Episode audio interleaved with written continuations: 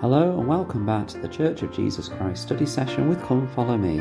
I am your host Matthew Roberts, and this is Series four, Episode one hundred thirty-nine of this daily study podcast. Thank you so much for joining once again today as we conclude our study of this week's Come Follow Me materials, covering um, the week of May the ninth uh, to May the fifteenth, Numbers eleven to fourteen and twenty to twenty-four. And today we're going to finish with twenty-two to twenty-four, which covers the story of Balaam, who is called by ba- uh, Balak, uh, who rules uh, in, in um, Moab. Uh, and they are worried because they can see the children of Israel, which, remember, we've already mentioned, is very significant in number, uh, travelling around the wilderness and uh, receiving blessings from the Lord. Now, um, this is something which he's very concerned of, but he hears about Balaam, uh, the son of Beor to Pethor, it says in verse five of Numbers twenty-two, who is a, a prophet of sorts. He receives guidance and direction from the Lord. He's able to receive revelation. He isn't of the children of Israel, but he is an individual who is connected to God. Um, and he's so Balak sends some servants Uh, to Balaam and asked them uh, to bring them to him so that he may curse Israel. Uh, Balaam uh, says he needs to ask the Lord. Uh, and in verse twelve, it says, "And God said unto Balaam, Thou shalt not go with them. Thou shalt not curse the people, for they are blessed. And Balaam rose in the morning and said unto the princes of Balak, Get you into your land, for the Lord refuseth to give me leave to go with you." Um, so he says no, he listens to the direction of the Lord and he doesn't go with them. Uh, and yet in verse fifteen it says, "And Balak sent yet again princes more and more honourable than they." So in other words, Balak sends m- more riches, more prestige uh, to try and get Balaam uh, to come to Moab and curse Israel. Um, this is... Um, Something which, again, uh, Balaam rejects and says in verse eighteen, "I cannot go beyond the word of the Lord my God to do less or more." But um, in verse nineteen, um, he invites them uh, to stay stay the night. And he um, says he will ask the Lord again. Now, this obviously has direct uh, comparisons with uh, the time when Martin Harris wanted Joseph Smith to provide the uh, translated manuscripts, the one hundred sixteen pages so far, so that he could show his uh, his family and friends. Um, and of course, when the Lord said no, and then Martin comes back again, uh, Joseph asks again. And this is what is happening here with Balaam. And then in verse twenty it says, "And I and God came unto Balaam at night, and said unto him, If the men come to call thee, rise up and go with them, but yet the word which I shall say unto thee, thou shalt do." So reading this accounts in the uh, in Numbers, it seems to suggest that the Lord says, okay, you can go, but uh, you must do uh, what I tell you to do.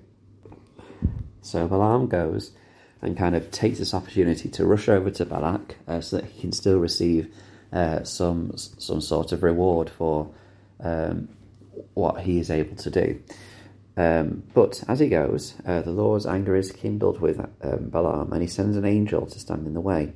And of course, here is where we have the story of the uh, the donkey, where the donkey sees the angel ahead uh, and stops. And Balaam, who is very short-sighted or blinkered, um, which ironically is what, you know, um, the kind of attributes you would attribute to a donkey, um, but he doesn't see the angel. He um, He smites his, the donkey and um, tries to get him to go on. And once again, um, the angel moves forward, but then the donkey sees the angel again and he stops and he strikes him again. And then um, he crushes Balaam's foot against a wall, um, or she, I should say, because it uses the her pronoun for the donkey in this in this case.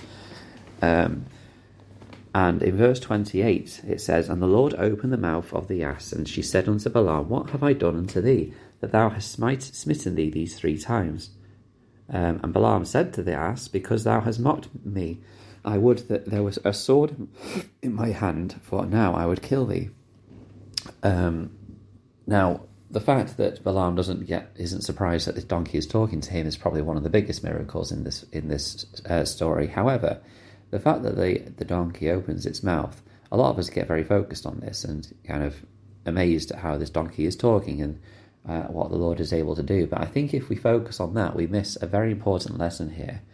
Um, it's that the donkey in some way uh, represents promptings and, and guidance to us to avoid danger. Um, and yet many times we are so focused on our day-to-day rushing around and activities that we don't focus on the promptings and things that we are to do that will direct us and keep us safe. Um, and in this case, um, Balaam does not do so. But his eyes are opened once the donkey says that, um, you know, ha- ha- am I not thy donkey, and upon which thou hast ridden ever since I was thine unto this day? Basically, that I've always been loyal to you, um, and have kept you safe. And again, that may in some ways be the Lord, that who has always been loyal to us. And how often sometimes do we not listen or turn away from him? Um, so Balaam sees that the um, the angel in the way, um, and he apologizes uh, to the angel, um, not to the donkey. I don't notice, but you know we'll we'll come back. We'll kind of re- refer to that. Uh, and he goes to Balak, and the story continues that. Uh, he goes to Moab as the angel uh, directs him to, and once again that he will only say what the Lord tells him to.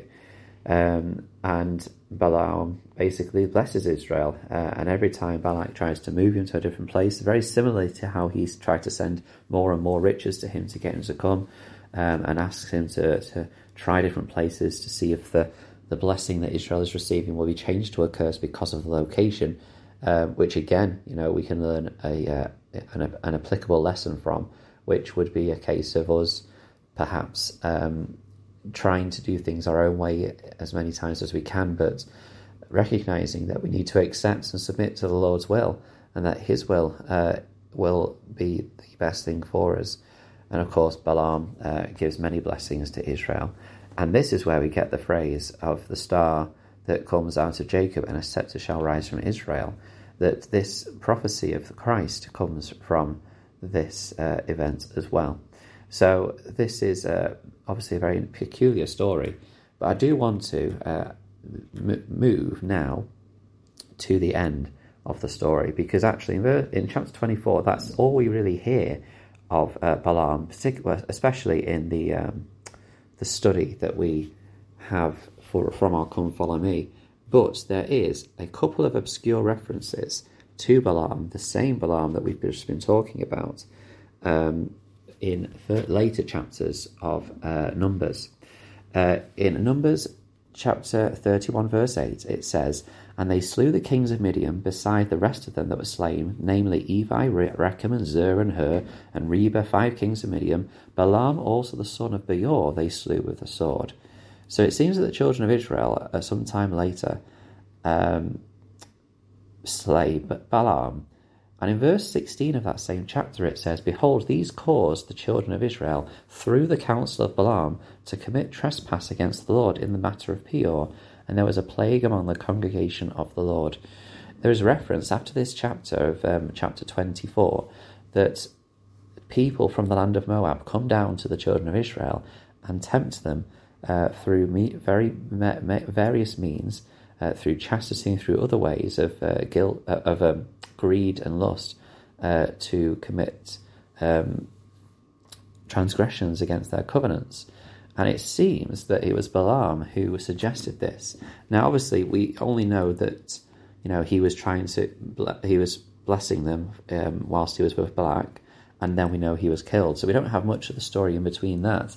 But it may well be that in his attempts to still try and get some riches from uh, from these kings of um, uh, kings in the surrounding lands, um, whilst he can't um, curse them directly, he may have suggested that if the Lord is with them, then the ways to remove the Lord's blessings from them is to have them leave the Lord uh, in their covenants.